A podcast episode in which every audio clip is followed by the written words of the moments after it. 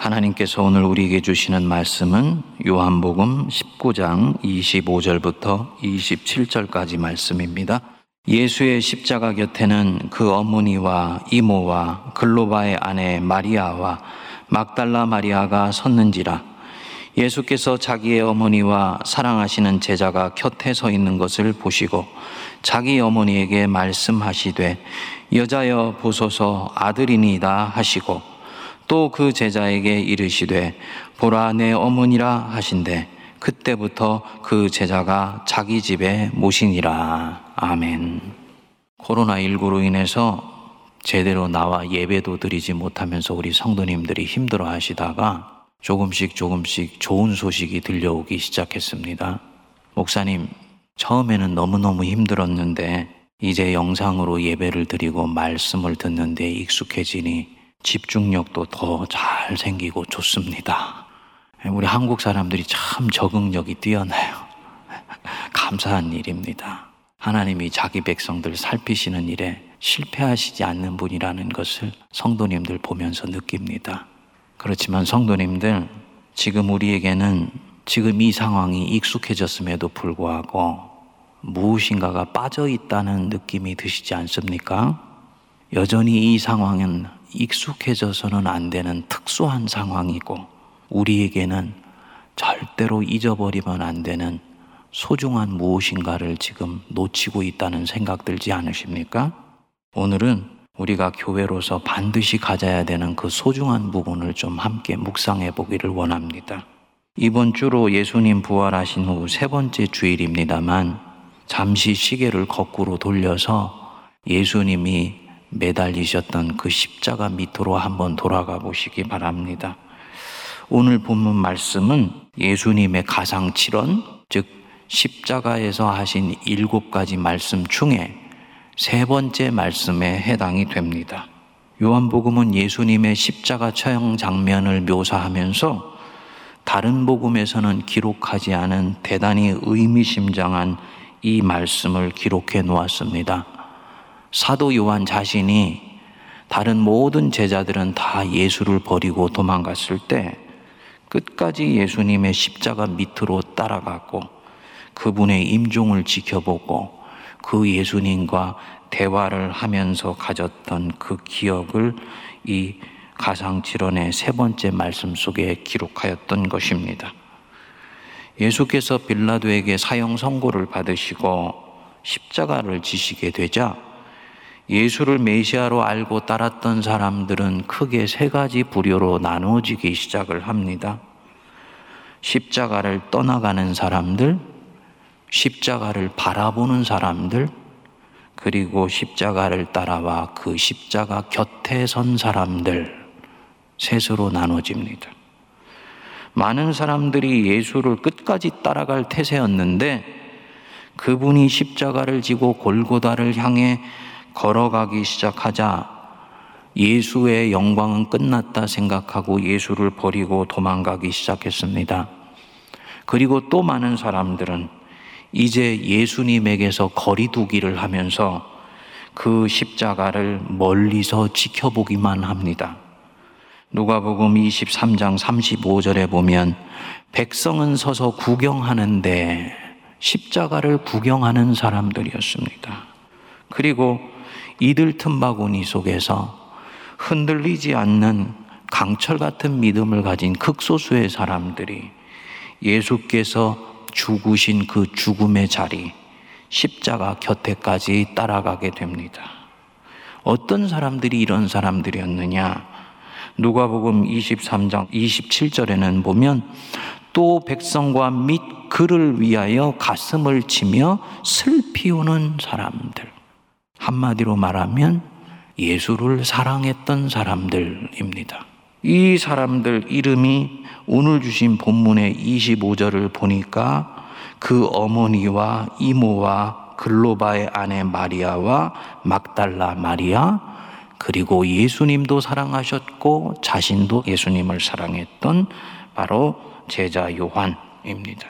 이들이 고통 속에 신음하시는 예수님을 안타까운 심정으로 바라보고 있는데 예수님이 26절에 보면 예수께서 자기의 어머니와 사랑하시는 제자가 곁에 서 있는 것을 보시고 자기 어머니께 말씀하시되 여자여 보소서 아들이니이다.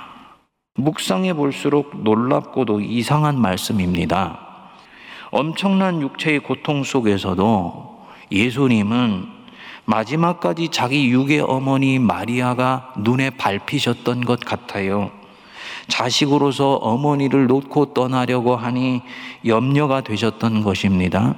당시 유대 사회는 전형적인 동양 사회라고 보시면 됩니다. 효성이 대단히 덕목으로 강조가 되었고요. 장자는 집안에서 특권도 크고 동시에 책임도 대단히 컸습니다. 당연히 아들 그것도 맏아들이신 우리 예수님이 홀로 남는 어머니에 대해서 얼마나 염려가 되셨겠습니까? 그런데 그 입에서 나온 말씀이 좀 이상한 것입니다. 여자여 보소서 아들이니이다. 마리아 옆에 있는 요한을 이제 새로운 아들이라고 소개를 하는 것입니다. 이것이 왜 이상하냐면 예수께는 육신의 동생들이 있었거든요. 초대교회 지도자 중에 한 사람이었던 야고보를 비롯한 친동생들이 아직 있었습니다. 이 어머니를 돌볼 동생들이 있었는데 남겨진 어머니를 동생들에게 부탁하지 않고 이 요한에게 부탁하는 것입니다. 이들이 현장에 없기 때문에 그 부탁을 할 수 없겠지요. 그런데 부탁하는 말이 특이하지 않습니까? 어머니, 내 제자가 어머니를 잘 돌봐줄 것입니다. 그리고 요한에게도 나의 제자야, 내 어머니를 부탁한다. 라고 얘기하면 될 것인데, 어머니한테는 아들이니다. 얘기를 하고, 요한한테는 보아라, 네 어머니니라. 라고 말씀하셨다는 것입니다. 뭘 말하겠습니까? 이날 예수님의 십자가 곁에 있었던 사람들 사이에 새로운 가족 관계가 만들어졌다는 것입니다. 예수께서 죽으시던 날 세상 한복판에서 두 사람이 전혀 새로운 가족 공동체로 다시 태어난 것입니다. 세상 어디에서요? 십자가 곁에서, 십자가 아래서 누구에게 십자가를 바라보며 끝까지 그 옆에 머물러 있었던 사람들에게 엄청난 영적 의미를 담고 있는 대목입니다. 십자가는 새로운 가족을 만들어 줍니다. 십자가 곁에서는 새로운 가족 공동체가 형성됩니다. 십자가 곁에서 십자가를 바라보던 사람들은 예수에 의해 새로운 가족으로 묶여진다는 뜻입니다. 네 부모이다, 네 형제이다, 내 자녀이다. 다시 한번 보십시오. 제자가 이 예수의 말씀을 더함도 뺨도 없이 그대로 받아 순종했습니다. 아, 그래, 이제부터 예수님의 어머니 마리아를 내가 잘 살펴드려야지, 자주 찾아가 뵈야지, 이게 아닙니다.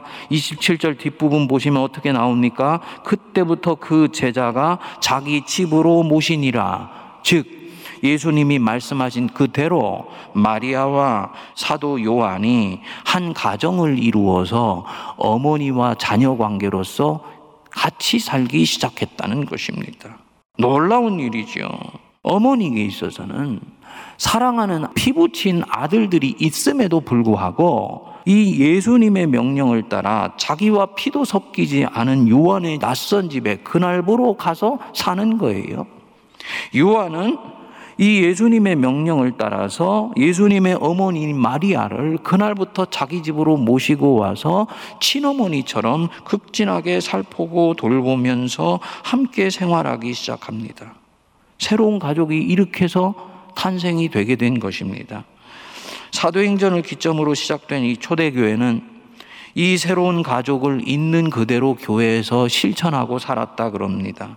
심지어는 육체의 가족보다 더 끈끈하고 더 정이 넘치고 사랑으로 가득 찼다 그래요. 같은 주님을 모시고 그분을 사랑하는 마음으로 거기에다가 순교를 각오하고 인생을 걸고 사니 이 그리스도인들 안에 연대 의식이라는 것은 말할 것도 없이 아주 단단했던 것입니다.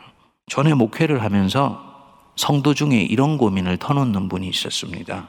목사님, 저는 좀 문제가 있는 것 같습니다. 왜요? 그랬더니 저는 아무래도 교회 다니면서 만나고 사귀는 형제 자매를 제 친형제 자매보다 더 좋아하는 것 같습니다.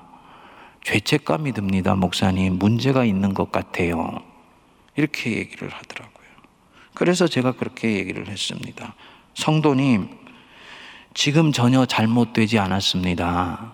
하나님을 사랑하는 사람이 이 사랑이 무엇인지를 알고 있는 다른 누군가를 발견하게 되면 엄청나게 그 사람이 보석처럼 귀하게 여겨지게 됩니다. 그 사람과 사귀게 되면서 예수님 얘기를 하게 되면 한없이 기쁘고 그 사람이 사랑스러워집니다. 영혼의 교제이기 때문입니다. 이 사랑은 내 육신의 부모님 사랑하고 존경하고 내 형제 자매들 사랑하는 것 소중하지만 그것과 전혀 다른 종류의 사랑입니다. 이 사람, 새로운 가족을 지금 만난 것입니다. 그러면 이 새로운 가족을 하나로 묶어주는 울타리, 본드, 매개체가 무엇일까요? 때에 따라서는 육신의 가족보다도 더 뜨겁게 사랑하며 아파해 주고 기뻐해 줄 수 있는 그 동력을 제공해 주는 것이 무엇일까요? 하늘에 계신 우리 하나님 아버지이시죠. 그 한 하나님 아버지 아래서 자녀가 되었으니 서로가 가족이 되는 것입니다.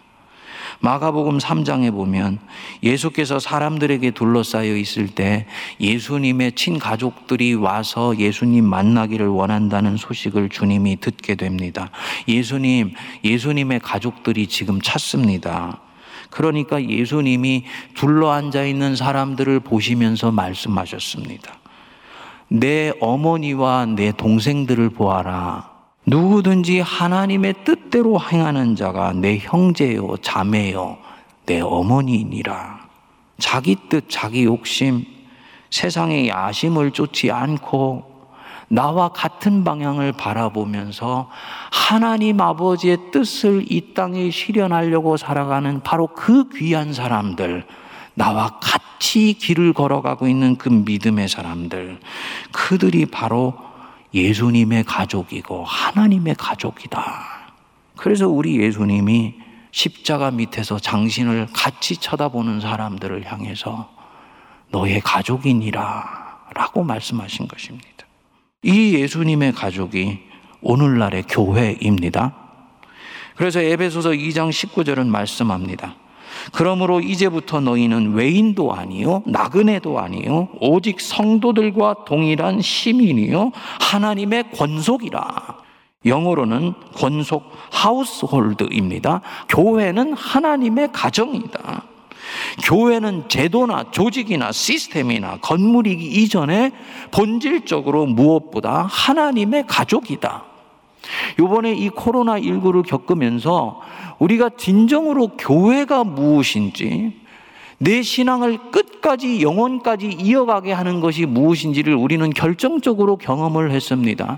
같이 모이지도 못하고 함께 사역을 하지도 못하며 교제도 하지 못해요.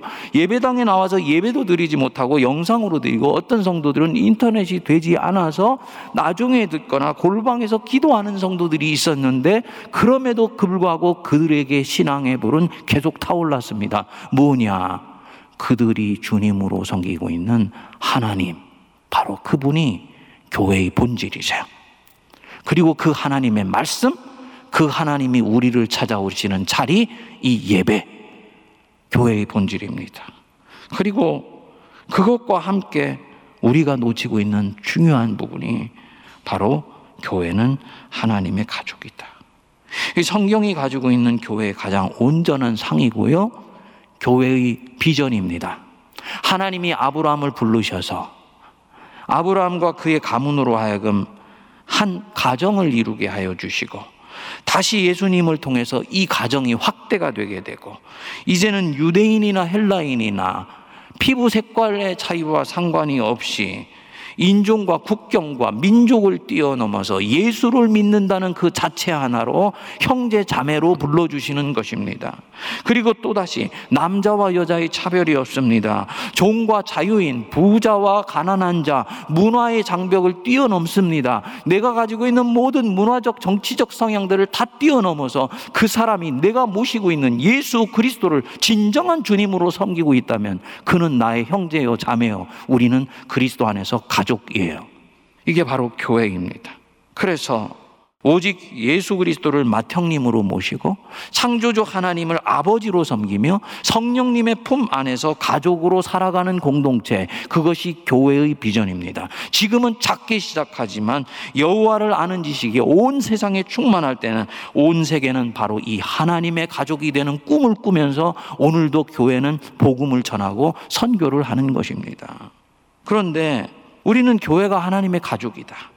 우리는 예수의 가족이다. 라고 얘기를 해도 솔직히 이것이 우리 가슴에 잘 와닿지를 않지 않습니까? 왜냐? 현대교회는 가족을 경험하기 점점 힘들어지고 있기 때문입니다. 성도님들은 가족이라 그러면 제일 먼저 무엇이 생각이 나십니까? 함께 밥을 먹는 것. 그렇지요? 요번에 코로나19를 당하고 나서 가족들이 굉장히 가까워졌다 그래요. 함께 있는 시간이 많아지니까. 같이 저녁을 먹으면서 오손도손 대화를 나눕니다. 하루 있었던 이야기를 나눕니다. 서로 신앙을 같이 가지고는 아버지, 저 기도 제목 있어요. 기도해 주세요. 서로 격려해 주고 용기를 주지요. 잘못하고 곁길로 가고 있으면 어머니와 아버지가 엄하게 꾸짖어서 바로 잡아주지요. 좋은 일이 생기면 내일처럼 기뻐해주고 아픈 일이 생기게 되면 속상해하면서 같이 그 옆에 머물러 줍니다. 아침에 세상으로 나갈 때는 바짝 긴장해서 나갔는데 집으로 들어올 때는 고향에 온 것처럼 편안하게 느끼는 것. 그게 바로 가족이에요. 그리고 주님이 교회도 이런 곳이 되기를 원하십니다. 그런데 우리가 그렇게 잘 못합니다. 왜냐? 현대교회가 교회론에서 가장 중요한 부분 중의 하나인 이 하나님의 가족 의식을 점점 잃어가고 있기 때문입니다. 크기가 커졌기 때문이 아니에요. 사이즈가 문제가 되는 것이 아닙니다. 시스템으로 움직이고 있기 때문만도 아닙니다. 그런 모든 것들이 있더라도 교회를 움직이는 결정적인 중요한 스피릿이 거기 안에 회복되면 교회는 하나님의 가족이 될 수 있습니다. 뭐냐? 하나님의 가족 정신을 모든 교역자들과 당회와 교인들이 함께 가져가는 거예요. 그래. 우리는 하나님의 가족이야. 끊임없이 염두에 두면서 그것 따라 반응하는 것입니다. 십자가 밑에 내가 서 있으면 오늘도 주님이 보라 네 가족이다 라고 말씀하시는 주의 음성을 듣는 것입니다. 세 사람이 등산을 하게 되었습니다. 아버지와 아들 그리고 그 아들이 다니는 직장의 상사 세 사람이 절경을 품은 산을 오르게 된 것입니다. 그런데 정상을 바로 앞에 두고 아들이 그만 다리를 접질러서 다리가 부러져 버리게 됐습니다. 이제 조금만 더 가면 절경 중에 절경을 볼 수 있는 정상이 눈앞에 있는데 이런 일이 터져버린 것입니다. 직장의 상사는 말을 합니다. 이복에 붕대를 메고 조금만 더 올라가세. 고지가 바로 저 끝인데 여기까지 와서 저 절경을 못 보고 돌아가면 아깝지 않은가. 그런데 아버지는 말합니다. 빨리 붕대 메고 내려가자. 네 고통이 이만저만이 아니다. 아버지도 여기까지 쏟아부은 시간이 아깝지요. 절경 중에 절경을 보고 싶은 마음이 아버지도 간절하지요. 하지만 아버지는 정상을 향해 가겠다는 아들의 상사를 떠나보내고 아들을 부축해서 그 산을 뒤로 한 채 산 밑으로 내려옵니다. 왜냐? 지금 이 아이 내 가족이니까. 이 아이의 안녕보다 더 소중한 것은 없으니까. 이게 가족입니다. 이것이 주님이 우리에게 기대하시는 교회에서의 자기 백성들 간의 관계예요. 네 어머니라, 너의 자녀이다. 네 가족이야. 그런데 교회 안에 이런 가족의 따스함이 보이지 않는데 다른 이유가 하나 더 있어요. 성도님들 보이는 교회, 우리가 경험하는 교회 안에는 참신자만이 있는 것이 아닙니다. 다시 말씀드려서 예수 그리스도를 입으로 시인하며 가슴으로 믿으며 인생을 걸고 살아가는 진정한 그리스도인들만 있는 것이 아니에요. 교회 안에는 예수님을 멀찍이 바라보면서 믿을지 말지를 관망하는 사람도 있고 믿었다가 가슴에 상처를 받아서 십자가로부터 등을 돌리고 있으면서 누군가 찾아와 주기를 바라는 사람들도 있고 또 교회 안에는 십자가 밑에 물리적으로는 와 있지만 마음과 생각은 십자가 밑에 와 있지 않은 사람들도 함께 교회를 이루고 있습니다. 이모 든 사람들을 일컬어서 하나님의 백성이라고 얘기를 해요.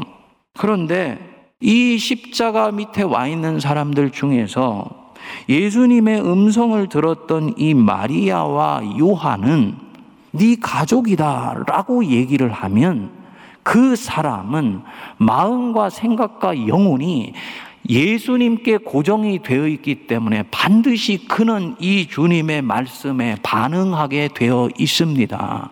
반면에 십자가로부터 멀리 떨어져 있는 형제, 십자가를 관망하고 있는 자매는 주님의 그 음성을 들을 수가 없지요.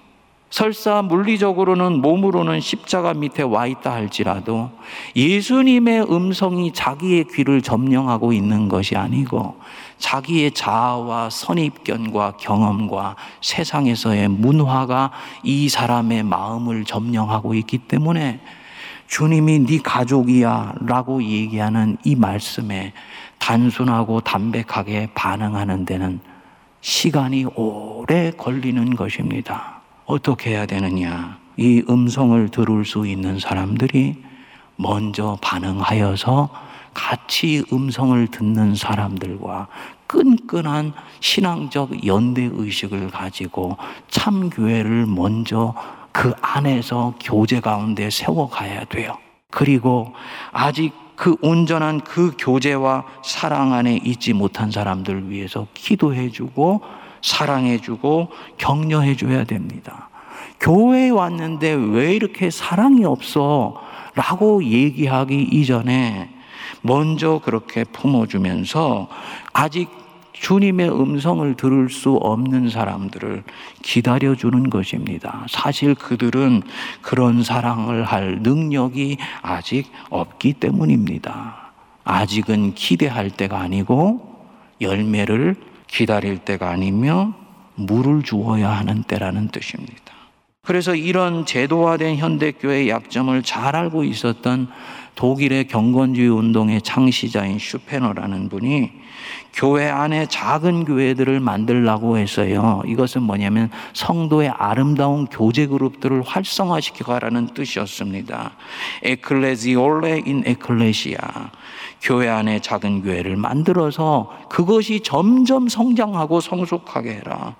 교회가 점점 확산되어서 온 세상을 하나님의 나라로 만들어 가듯이 제도 교회 안에 있는 참 교인들이 그리스도의 제자들이 하나님의 가족이 되어서 서로 끈끈한 연대 의식을 먼저 가지게 되고 서로 사랑하고 살피고 돌보면서 제도교회 전체를 시간이 지나서 건강한 하나님의 참교회로 세워가는 그 길로 나서야 된다는 것입니다.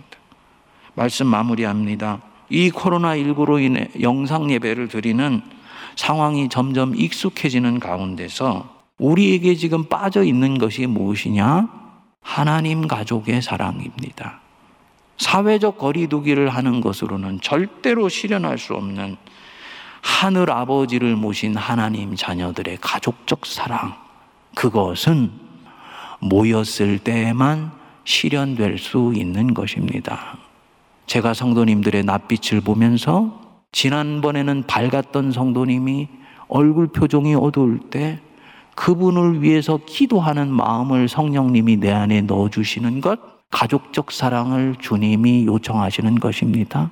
무슨 좋은 일이 있어? 오늘 얼굴이 해같이 빛나네. 아, 우리 아들이 그토록 기다리던 취직을 했어. 정말 잘 됐다. 같이 축복해주고 기뻐해주는 것. 그래서 그 사람 속에 있는 기쁨을 옆에 있는 내가 확장시켜주는 것. 바로 이것이 가족적 사랑이에요. 예배 자리에 나오고 설의 낯빛을 보며 살펴줄 때만 이것이 가능하게 되는 것입니다. 그래서 우리 세문안 교회가 이제부터는 지난 2년 동안에 사람과 사람 사이에 거리두기를 하면서 하나님께 가까이 가는 연습을 이제 했다면 이제부터 하나님 아버지 하나님의 가족 공동체가 행여나 훼손되지 않도록 그것에 대한 추억과 소망이 내 안에서 조금씩 조금씩 쇠잔하여져 가지 않도록 이제는 이 가족 공동체가 다시 모일 수 있도록 길을 열어 주시길 원합니다. 라고 기도하실 수 있게 되기를 바랍니다. 가정의 달 5월에 우리 세문안 교회가 이러한 하나님의 가족 공동체를 꿈꾸는 역사가 시작될 수 있게 되기를 바랍니다. 이것은 내가 주님 십자가 밑에 가서 끊임없이 주님이 나에게 하시는 음성을 듣고 순종할 때는 가능한 거예요. 사랑하는 아들아, 너의 가족이다. 너의 딸이고 너의 형제며 너의 부모이다. 라는 음성을 듣고 반응하여서 거듭거듭 내 안에 있는 장벽과 상처를 뛰어넘어서 참교회를 함께 이뤄나가는 거룩한 연습을 새로 시작하는 이 가정의 달 5월 되기를 주의 이름으로 축복드립니다. 기도하겠습니다. 거룩하신 하나님 아버지, 십자가 나무까지 주님을 따라갔으며 십자가에 매달리신 주님 곁에 서서 주님이 내게 하시는 음성을 듣습니다. 너의 가족이다. 말씀하시는 주의 그 말씀에 반응하여 순종하게 하여 주옵소서. 예수님 이름으로 기도하옵나이다. 아멘.